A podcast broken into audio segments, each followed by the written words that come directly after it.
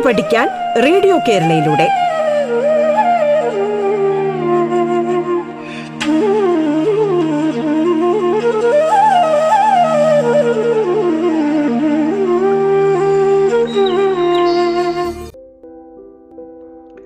എല്ലാവർക്കും നമസ്കാരം. നിങ്ങൾ ഇപ്പോൾ കേൾക്കുന്നത് കേരള സംസ്ഥാന സർക്കാരിന്റെ ഓൺലൈൻ റേഡിയോ സംരംഭമായ റേഡിയോ കേരളയിൽ പാഠം എന്ന പരിപാടിയാണ്. ഇന്ന് നിങ്ങൾക്കായി ക്ലാസ് എടുക്കുന്ന ഞാൻ M S Madhu. Chengannur Mulakkuzha government higher secondary സ്കൂളിലെ ചരിത്ര അധ്യാപകനാണ്. എന്റെ വീട് പത്തനംതിട്ടയ്ക്കടുത്തുള്ള വള്ളിക്കോട്. റേഡിയോ കേരളയിലെ പാഠം എന്താണെന്ന് നിങ്ങൾക്ക് അറിയാം. എങ്കിലും ഞാൻ ഒന്നുകൂടി പറയാം. എന്താ? പത്താം ക്ലാസ് വരെയുള്ള പാഠഭാഗം ഓൺലൈനിലൂടെ വളരെ ലളിതമായി നിങ്ങളിലേക്ക് എത്തിക്കുകയാണ് പാഠം.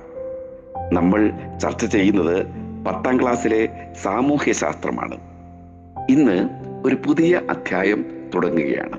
നാലാം അധ്യായമാണ്. അതിന്റെ പേര് ബ്രിട്ടീഷ് ചൂഷണവും ചെറുത്തുനിൽപ്പുകളും.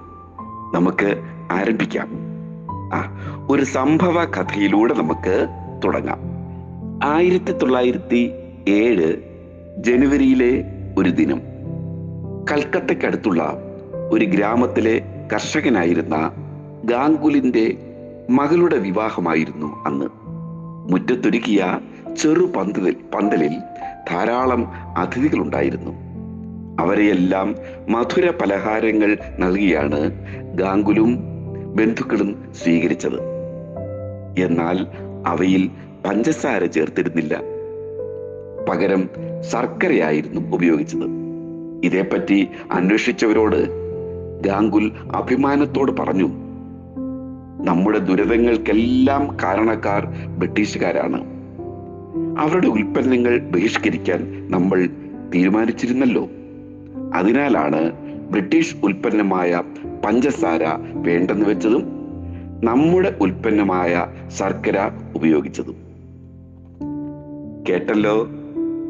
ആ എന്തായിരിക്കും ബ്രിട്ടീഷ് ഉൽപ്പന്നങ്ങൾ ബഹിഷ്കരിക്കാൻ ജനങ്ങളെ പ്രേരിപ്പിച്ചത്. ബ്രിട്ടീഷ് ഭരണം ഇന്ത്യയിലെ വിവിധ വിഭാഗം ജനങ്ങളെ എങ്ങനെയാണ് ബാധിച്ചത്? അവർ എങ്ങനെയായിരുന്നു ബ്രിട്ടീഷ് ഭരണത്തോട് പ്രതികരിച്ചത്? ഇതൊക്കെ അറിയണ്ടേ? അറിയണം. ആ എന്തുകൊണ്ടാണെന്ന് പരിശോധിക്കാം നമുക്ക്. കച്ചവടത്തിന് വന്ന ബ്രിട്ടീഷുകാർ ഇന്ത്യയിലെ നാട്ടുരാജ്യങ്ങളെ കീഴടക്കി അധികാരം എല്ലാം കൈയടക്കി അല്ലേ? ഇത് നമ്മൾ ആ മുൻ ക്ലാസ്സുകളിൽ ചർച്ച ചെയ്തതാണ്.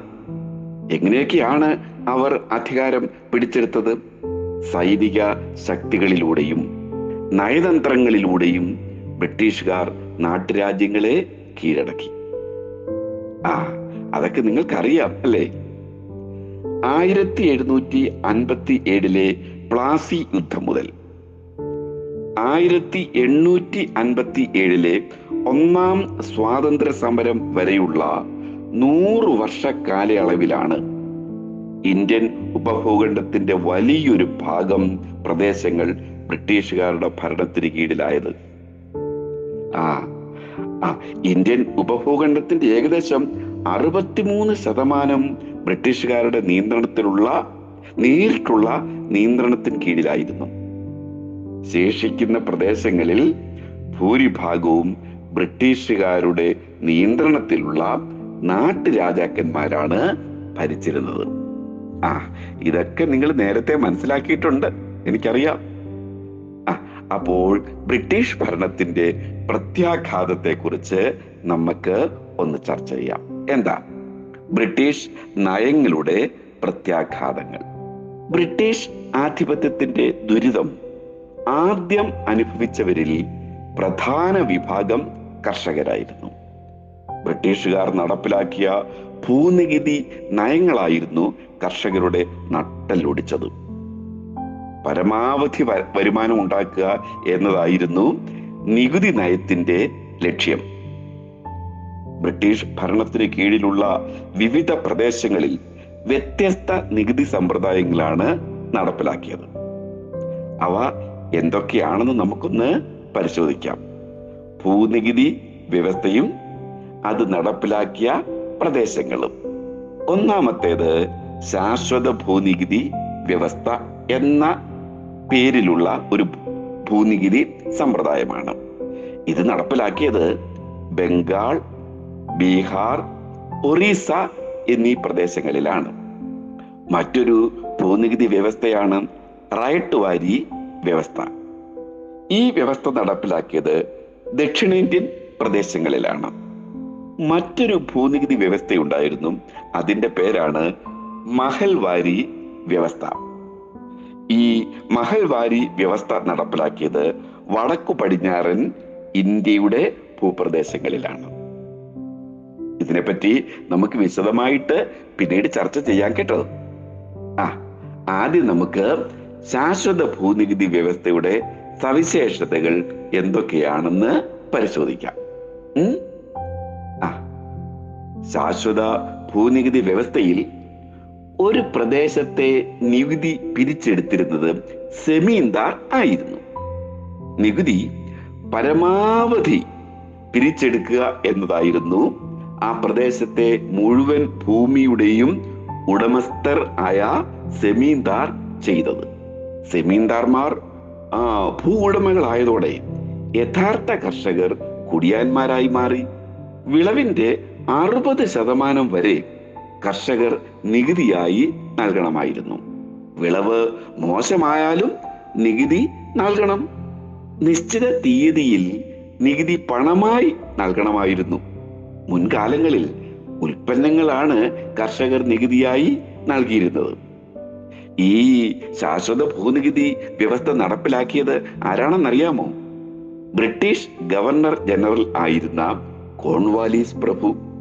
ആ ഇനിയും മറ്റൊരു നികുതി സമ്പ്രദായമാണ് നമ്മൾ ചർച്ച ചെയ്ത റൈറ്റ് വാരി വ്യവസ്ഥ.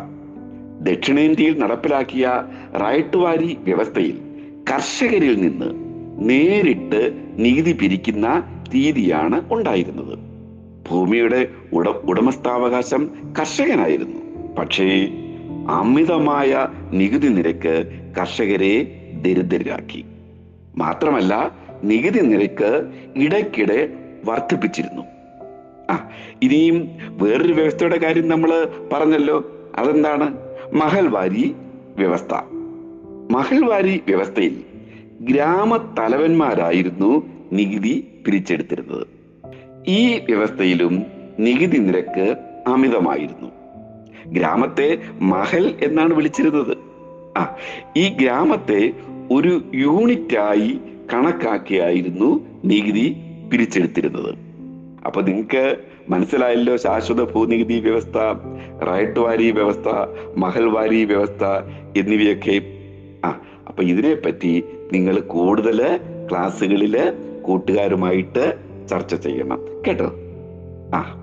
അപ്പോഴ് നമുക്ക് തുടരാം. ബ്രിട്ടീഷുകാർ നടപ്പിലാക്കിയ നികുതി നയങ്ങൾ. കാർഷിക രംഗത്ത് വൻ പ്രത്യാഘാതങ്ങളാണ് ഉണ്ടാക്കിയത്. ഉയർന്ന നികുതി നിശ്ചിത തീയതിയിൽ പണമായി അടയ്ക്കാൻ കഴിയാതെ വന്ന കർഷകർക്ക് പലപ്പോഴും കൊള്ള പലിശക്കാരിൽ നിന്ന് പണം കടം വാങ്ങേണ്ടി വന്നു. കൃഷിയിടം പണയപ്പെടുത്തിയാണ് അവർ കടം വാങ്ങിയത്. ഉയർന്ന പലിശ നിരക്കായിരുന്നു കർഷകരിൽ നിന്ന് ഈടാക്കിയിരുന്നത്. അതിനാൽ കടവും പലിശയും അടയ്ക്കാൻ കഴിയാതെ വന്ന കർഷകരുടെ ഭൂമി കൊള്ള പലിശക്കാർ കൈയടക്കി.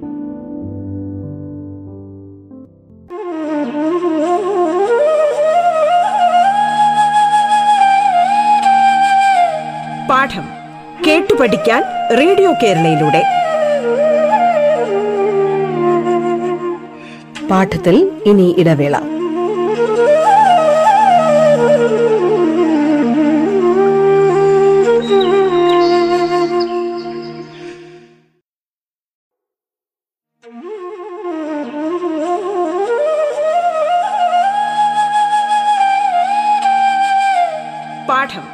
കേട്ടു പഠിക്കാൻ റേഡിയോ കേരളയിലൂടെ. തുടർന്ന് കേൾക്കാം പാഠം. ഇനി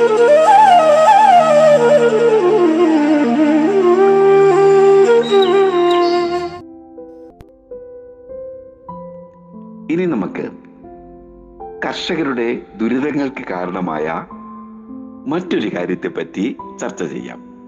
അതെന്താണെന്ന് അറിയാമോ അതാണ് കൃഷിയുടെ വാണിജ്യവൽക്കരണം. ഇന്ത്യയിലെ കർഷകർ പരമ്പരാഗതമായി കൃഷി ചെയ്തിരുന്നത് കുടുംബത്തിന്റെയും ഗ്രാമത്തിന്റെയും ആവശ്യങ്ങൾക്ക് വേണ്ടിയായിരുന്നു.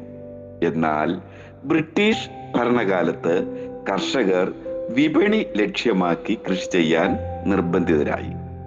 ഭക്ഷ്യവിളകൾക്ക് പകരം നാണ്യവിളകൾ വൻതോതിൽ കൃഷി ചെയ്തു. ഈ മാറ്റത്തെയാണ് അക്കാലത്ത് കൃഷിയുടെ വാണിജ്യവൽക്കരണം എന്ന് പറയുന്നത്. ബ്രിട്ടീഷ് ഭരണത്തിൻ കീഴിൽ നികുതി നിരക്ക് കൂടുതലായിരുന്നു അല്ലേ? മാത്രമല്ല നികുതി പണമായി നിശ്ചയിക്കപ്പെട്ട രീതിയിൽ തന്നെ നൽകണമായിരുന്നു. ഈ സാഹചര്യം നേരിടാൻ വേണ്ടിയായിരുന്നു കർഷകർ വിപണിയിൽ കൂടുതൽ വില ലഭിക്കുന്ന ഉൽപ്പന്നങ്ങൾ കൃഷി ചെയ്തത്. യൂറോപ്യൻ രാജ്യങ്ങൾക്ക് ആവശ്യമായ ഉൽപ്പന്നങ്ങൾക്കായിരുന്നു വിപണിയിൽ ഉയർന്ന വില ലഭിച്ചത്. അങ്ങനെ ഇന്ത്യൻ കൃഷിയിടങ്ങൾ യൂറോപ്പിനായി കൃഷി ചെയ്യാൻ തുടങ്ങി. അക്കാലത്ത് വ്യാപകമായി കൃഷി ചെയ്ത വിളവുകൾ എന്തെല്ലാമാണെന്നറിയാമോ? പറയാം. നീലം പരുത്തി കരിമ്പ് തേയില ചണം ഗോതമ്പ് എന്നിവയായിരുന്നു. നീലം കൃഷി ചെയ്തിരുന്നത് ബംഗാൾ ബീഹാർ പ്രദേശങ്ങളിലായിരുന്നു. പരുത്തിയാകട്ടെ മഹാരാഷ്ട്ര പഞ്ചാബ് പഞ്ചാബ് എന്നിവിടങ്ങളിൽ. ഉത്തർപ്രദേശ് മേഖലയിലാണ് കരിമ്പ് കൂടുതലായി കൃഷി ചെയ്തത് തേയില ആസാമിലും കേരളത്തിലും. അതുപോലെ തന്നെ ചണം കൂടുതൽ കൃഷി ചെയ്തത് ബംഗാളിലാണ്. പഞ്ചാബിൽ ഗോതമ്പ് അധികമായി കൃഷി ചെയ്തു. ആ ഇനി നമുക്ക് നീലം കർഷകരുടെ പ്രശ്നങ്ങളെ പറ്റിയും അവർ ഉയർത്തിയ കലാപത്തെ പറ്റിയും നമുക്ക് ചർച്ച ചെയ്യാം. എന്താ? നീലം കർഷകരുടെ കലാപം. നീലത്തിന് ബ്രിട്ടീഷ് ഭരണകാലത്ത് വിപണിയിൽ ഉയർന്ന വില ലഭിച്ചിരുന്നു. തുണികൾക്ക് നിറം നൽകാനായിരുന്നു നീലം ഉപയോഗിച്ചത്. ഇന്നത്തെ പോലെ കൃത്രിമ ചായങ്ങൾ അന്നില്ലായിരുന്നു. പതിനെട്ട് പതിനെട്ടാം നൂറ്റാണ്ടിൽ ഇംഗ്ലണ്ടിലുണ്ടായ വ്യവസായ വിപ്ലവം തുണി നിർമ്മാണ രംഗത്ത് വലിയ കുതിച്ചുചാട്ടം തന്നെ ഉണ്ടാക്കി. അതോടെ നീലത്തിന്റെ ആവശ്യം വർദ്ധിക്കുകയും ചെയ്തു. ഇന്ത്യയിൽ നീല കൃഷി വ്യാപകമാക്കേണ്ടത് ബ്രിട്ടീഷ് വ്യവസായികളുടെ ആവശ്യമായിരുന്നു. കർഷകർക്ക് വൻ തുക മുൻകൂറായി നൽകി അവരെ കൊണ്ട് നീലം കൃഷി ചെയ്യിച്ചു. ഉയർന്ന ഭൂനികുതി അടയ്ക്കാൻ കഴിയാതെ വിഷമിച്ച കർഷകർ കമ്പനി ഉടമകളുടെ പ്രലോഭനത്തിന് വഴങ്ങി നീലം വ്യാപകമായി കൃഷി ചെയ്തു. ബ്രിട്ടീഷുകാരിൽ നിന്ന് പണം മുൻകൂറായി കൈപ്പറ്റിയ ഓരോ കർഷകനും തന്റെ കൃഷിയിടത്തിന്റെ നിശ്ചിത ഭാഗത്ത് നീലം കൃഷി ചെയ്യണമായിരുന്നു. മാത്രമല്ല കൃഷിയിടത്തിന്റെ ഏറ്റവും ഫലഭൂഷ്ടമായ ഭാഗത്തായിരുന്നു നീലം കൃഷി ഇറക്കേണ്ടിയിരുന്നത്. അതിനാൽ ഭക്ഷ്യധാന്യങ്ങൾ കൃഷി ചെയ്യുന്ന സ്ഥലങ്ങളിൽ നീലം കൃഷി ചെയ്യേണ്ടി വന്നു. വിളവെടുപ്പ് കാലത്താകട്ടെ ബ്രിട്ടീഷ് ഏജന്റുമാരുടെ ഇടപെടൽ കാരണം നീലത്തിന് കുറഞ്ഞ വില മാത്രമേ കിട്ടിയുള്ളൂ. പിൽക്കാലത്ത് കൃത്രിമ ചായങ്ങളുടെ കണ്ടെത്തലോടെ തുണികൾക്ക് നിറം നൽകാൻ നീലം ആവശ്യമല്ലാതായി. ഇതോടെ കൃഷിഭൂമിയുടെ ഭൂരിഭാഗവും നീലം കൃഷിക്ക് മാറ്റിവെച്ച കർഷകന്റെ അവസ്ഥ കൂടുതൽ ദുരിതത്തിലായി. ഷോ കഷ്ടമായി പോയല്ലേ ആ ആയിരത്തി എണ്ണൂറ്റി അൻപത്തി ഒൻപതിൽ ബംഗാളിൽ കർഷകർ സംഘടിച്ച് നീലൻ കൃഷി ഉപേക്ഷിക്കുകയാണെന്ന് പ്രഖ്യാപിച്ചു. അമ്പും വില്ലും വാളും കുന്തവുമൊക്കെയായി അവർ നീലം ഫാക്ടറികൾ ആക്രമിച്ചു. നിരവധി സ്ത്രീകളും കലാപത്തിൽ പങ്കാളികളായി. ബ്രിട്ടീഷുകാരെ പിന്തുണച്ചവരെയും അവർക്ക് വേണ്ടി ജോലി ചെയ്തവരെയും കലാപകാരികൾ ബഹിഷ്കരിച്ചു. ഗ്രാമങ്ങളിൽ ബ്രിട്ടീഷുകാർക്കെതിരെ ആരംഭിച്ച കലാപത്തെപ്പറ്റി അറിഞ്ഞ് കൽക്കത്തയിൽ നിന്ന് നിരവധി വിദ്യാസമ്പന്നർ കലാപ പ്രദേശങ്ങളിലെത്തി കർഷകർക്ക് പിന്തുണ നൽകി. ഇതേ തുടർന്ന് നീലം കർഷകരുടെ പ്രശ്നങ്ങൾ മനസ്സിലാക്കാൻ ബ്രിട്ടീഷ് ഭരണാധികാരികൾ ഒരു കമ്മീഷനെ നിയമിച്ചു. ലാഭകരമല്ലാത്തതിനാൽ നീലം കൃഷി അവസാനിപ്പിക്കണമെന്ന് കമ്മീഷൻ നിർദ്ദേശിച്ചു. കേരളത്തിലും കർഷക കലാപങ്ങൾ നടന്നു. ഇനിയും അതേക്കുറിച്ച് നമുക്ക് ചർച്ച ചെയ്യാം. കർഷക കലാപങ്ങൾ കേരളത്തിലും. ബ്രിട്ടീഷ് അധീനതയിലായിരുന്ന മലബാറും കലാപങ്ങൾക്ക് സാക്ഷിയായി. ജന്മിമാരുടെയും ബ്രിട്ടീഷുകാരുടെയും ചൂഷണവും അടിച്ചമർത്തലുമാണ് കലാപത്തിലേക്ക് നയിച്ചത്. ജന്മിമാരെയാണ് ഭൂ ഉടമകളായി ബ്രിട്ടീഷുകാർ കണക്കാക്കിയത്. ബ്രിട്ടീഷുകാരുടെ പിന്തുണയോടെ ജന്മിമാർ നടത്തിയ കുടിയൊഴിപ്പിക്കലുകൾ അടക്കമുള്ള ദ്രോഹ നടപടികൾക്കെതിരെയാണ് കലാപം നടന്നത്. ഭൂവുടമകളായിരുന്ന ജന്മമാരിൽ നിന്ന് സ്ഥലം പാട്ടത്തിനെടുത്ത് കൃഷി ചെയ്ത പാട്ട കുടിയാന്മാരായിരുന്നു തെക്കേ മലബാറിലെ കർഷകർ. ഇവരിൽ ഭൂരിഭാഗവും മാപ്പിളമാരായിരുന്നു. ആ മലബാറിലെ മുസ്ലിങ്ങളെയാണ് മാപ്പിളമാർ എന്ന് വിളിച്ചിരുന്നത്. അതുകൊണ്ട് പത്തൊമ്പതാം നൂറ്റാണ്ടിലുണ്ടായ ഈ കലാപങ്ങൾ മാപ്പിള കലാപങ്ങൾ എന്ന് അറിയപ്പെടുന്നു. ആ ഈ മാപ്പിള കലാപത്തിലെ ഒരു സംഭവം കനോലിയുമായി ബന്ധപ്പെട്ടതാണ്. അതെന്താണെന്ന് പറയാം. മാപ്പിള കലാപകാലത്ത് അന്നത്തെ മലബാറിലെ മജിസ്ട്രേറ്റ് ആയിരുന്നു കനോലി. ഈ മജിസ്ട്രേറ്റിനെ കോഴിക്കോട് വെസ്റ്റ് ഹില്ലിലുള്ള അദ്ദേഹത്തിന്റെ വസതിയിൽ വെച്ച് കലാപകാരികൾ കൊലപ്പെടുത്തി. ഇതാണ് കനോലി സംഭവം. ആ ഇരുപത്തി രണ്ടോളം കലാപങ്ങൾ മലബാറിലുണ്ടായി. മാപ്പിള കലാപങ്ങൾ. ഈ കലാപങ്ങളെ അടിച്ചമർത്താൻ വേണ്ടി മലബാർ സ്പെഷ്യൽ പോലീസ് അഥവാ എം എസ് പി എന്ന പേരിൽ ഒരു പ്രത്യേക വിഭാഗം പോലീസ് സേനയെ രൂപീകരിച്ചു. തുടർച്ചയായ കലാപങ്ങളെ പറ്റി പഠിക്കാൻ ബ്രിട്ടീഷ് ഗവൺമെന്റ് വില്യം ലോഗൻ കമ്മീഷനെ നിയമിച്ചു. ബ്രിട്ടീഷുകാരുടെ തെറ്റായ നികുതി നയമാണ് കലാപത്തിന് കാരണമെന്ന് കമ്മീഷൻ ചൂണ്ടിക്കാണിച്ചു. കാടുകൾ കലാപഭൂമിയാകുന്നു. ബംഗാൾ ജാർഖണ്ഡ് ബീഹാർ സംസ്ഥാനങ്ങളിലായി പരന്നു കിടക്കുന്ന രാജ്മഗൽ കുന്നുകളുടെ താഴ്വരയിൽ ജീവിച്ചു വന്ന ഗോത്ര ജനതയായിരുന്നു സന്താൾമാർ. വനം വിഭവങ്ങൾ ശേഖരിച്ചും കൃഷി ചെയ്തും പ്രകൃതിയോട് ഇണങ്ങി ജീവിച്ചു പോന്നവർ. കരുത്തരും അധ്വാനശീലരും തനതായ സംസ്കാരമുള്ളവരുമായിരുന്നു അവർ. ബ്രിട്ടീഷ് ആധിപത്യം സ്ഥാപിച്ചതോടെ സന്താൾ ജനതയുടെ ജീവിതത്തിന്റെ താളം തെറ്റി. സെമീന്ദാർമാരും കൊള്ള പലിശക്കാരും അവരുടെ ഭൂമി കൈയടക്കി. റെയിൽവേ നിർമ്മാണത്തിന് വേണ്ടി സന്താൾ ജനതയെ അടിമകളെ പോലെ ബ്രിട്ടീഷ് ഉദ്യോഗസ്ഥർ ജോലി ചെയ്യിച്ചു. ജീവിതം ഗതിമുട്ടിയ സന്താൾ ജനത നേതാക്കന്മാരായ സിദ്ധുവിന്റെയും കാനുവിന്റെയും നേതൃത്വത്തിൽ ആയുധമെടുത്തു. രാജ്മഗൽ കുന്നുകൾ ബ്രിട്ടീഷ് ചൂഷകർക്കെതിരായ പോരാട്ടവേദിയായി.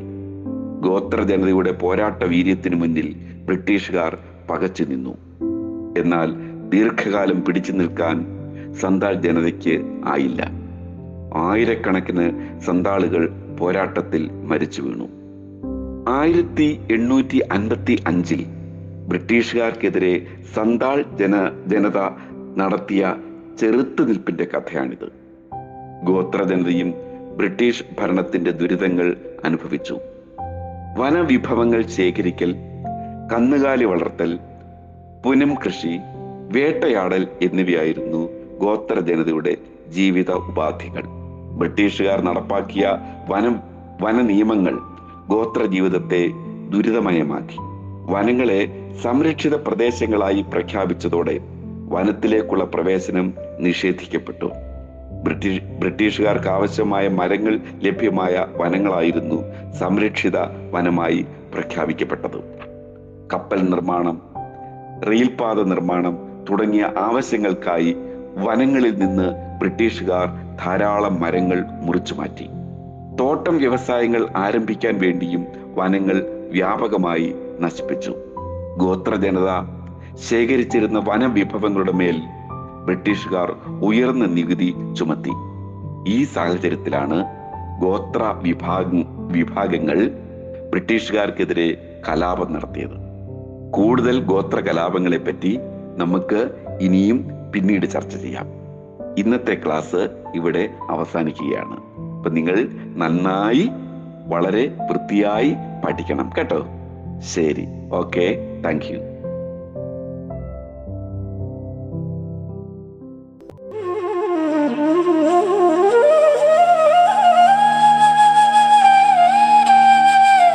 പാഠം കേട്ടു പഠിക്കാൻ റേഡിയോ കേരളയിലൂടെ. പാഠത്തിന്റെ ഇന്നത്തെ അധ്യായം പൂർണമാകുന്നു. ഇനി അടുത്ത ദിവസം കേൾക്കാം. നമസ്കാരം.